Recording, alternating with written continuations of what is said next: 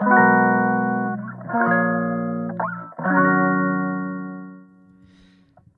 うもこんにちは北上和健です。今ちょっと外の空気吸いに行こうと思って外出たら今マイナス15度でした。いやーしばれるわ。まあそんなことはさておきですね。あのすごく空はあの星空で綺麗なんですよ。寒すぎて。あの天気も良くて、え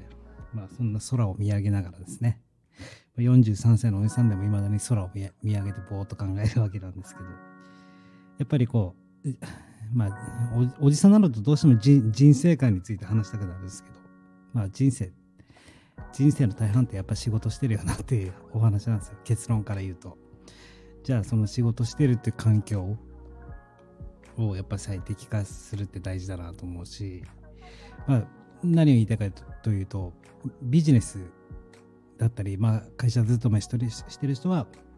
会社での仕事だし僕みたく在宅でこう一人で仕事してる人は、まあ、自分のビジネスと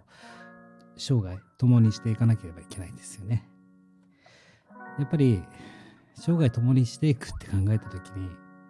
何が大切になるかなってふと空をね見上げてやっぱり自己理解だなって自分のことを理解しないと何も始まらないんですよ。でそのね自己理解ってどういうことかというと要はすなわちこう生きて、まあ、必ず死に向かっていくわけですよ。えそれはもう普遍的なルールですよ。その中やっぱ生きがいっていうものを見つけなければいけないし生きがいを感じられるかどうかってことです。えー、僕生きがいは今多分85%ぐらいだと思うんですけど。あのじゃあその生きがいを得るためにはどういったことが必要になるかというとまずやっぱり自分の好きなことできてるか。これをちょっと自分の胸に手を当てて考えてみてください、えー、自分の胸に手を当てる人なんていないですけどね。じゃあいきますよ。好きなことまずはっきりさせる。そして自分が得意なこと。これはどういうことか。どういうことが得意なのか自分これまでの経験生きてきた中で。培ってきたものありますよね。もう何て言うんだろう。うん、黙ってでもできそうなことですよ。人よりちょっと優れてるっていう、えー、好きなこと、得意なこと、そして、えー、時間を忘れて没頭できるぐらい情熱が湧くこと。まずここが何かっていうことを考える必要があって、で、今度はじゃあ、それを突き詰めていくと、やっぱり専門性っていうのも必要になってくるわけですよね。専門性。その延長線上にあるのが専門性。そしてやっぱりビジネスしていく上では、世の中が求めているものをやっていかなければいけないんですね。すなわち需要があること、それができているか。で、それに対してやっぱり使命、ミッション、こう自分の使命ですよね。それが、えー、ちゃんとはっきりしているか。それから、じゃあそのトータルで考えたときに、まあ、稼げることなのかっていうこともそうだし、まあ、転職かってことなんですよ。転職に慣れてるかってことですよね。転職にたどり着けているか。だから、生きがいの一歩手前側はもう転職ですよ。転職を確保っていうか、もう転職にたどり着いていて、えー、で、満足いく人生を過ごせて生きがいを感じてられるか。だから転職に、えー、つけてるかどうかが重要なポイントになってくると思うんですよね。で、その転職にたどり着くためにやっぱり好きなことできてなきゃいけないし、得意なことやれてなきゃいけないし、情熱を感じて感じていられなきゃ、えー、いけなきゃいけないし天職だから職なんで、ね、世間がこう必要とされることをやっていなければいけないしちゃんとそこに責任感というか使命を持ってやれてなきゃいけないしそしてあのねあの専門性専門、うん、専門性にを持って仕事をしていなければいけない。でちゃんとしっかり収益が上がって稼げるかってこれが重要になってくるわけですよね。うん、ね。満足して無意味に感じたりもするし楽しくてね満たされてるんだけどもう全然稼げてないとかね好きなことやりすぎ やりすぎててよくないじゃないですか。楽しいは楽しくて好きなことやれてるんだけどなみたいな。だけど全然稼げてないやってなったらお話になりませんよね。うん。やっぱりなじゃあ、ね、仕事してて気楽なんだけどなんか物足りないなとか虚しく感じたりとかいや、すごく刺激的で仕事毎日が刺激的なんだけども、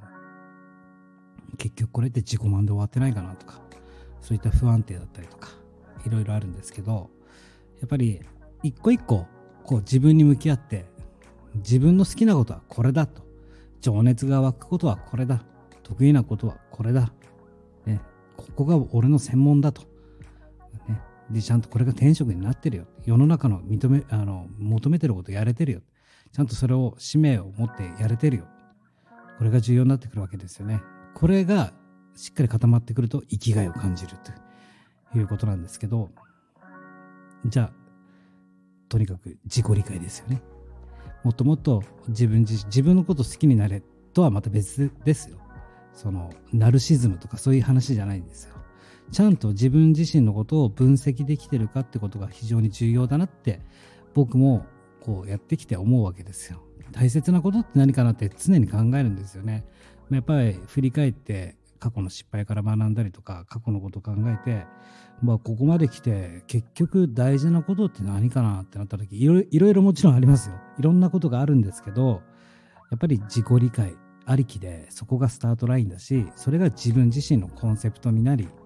そこから発信していけるわけですよね。えー、まあ、何を言いたいのかって言いますと、え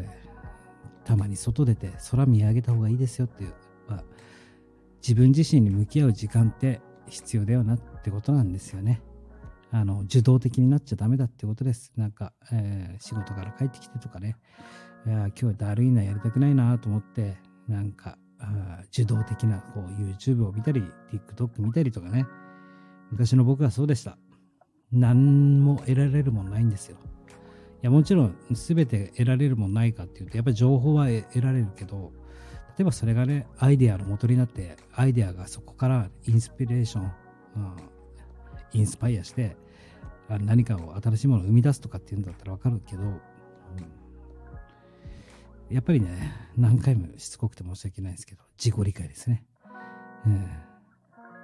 ー、いうことで、まず、じゃあやれるやれること何かというと、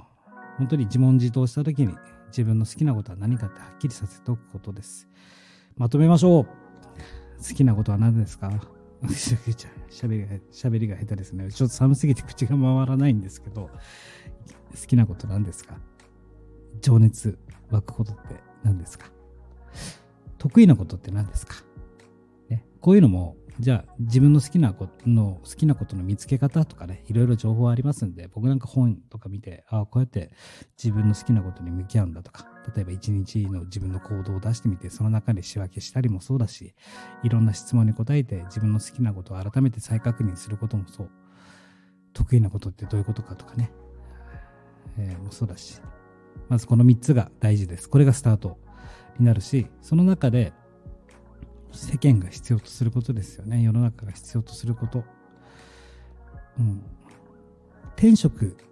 でやれてる人が一番こう生きがいに近いと思いますよやっぱり。最終形態が転職ですからね、ね。まあ、自己分析に少し意識を向けて、えー、そういった情報を取得するように、まあ、僕だって偉そうなこと言えないしいまだにあの自分自身を探索してるしもっともっと深めたいなって思うんですけど言葉で表すとするならば今日の最後になりますが自分を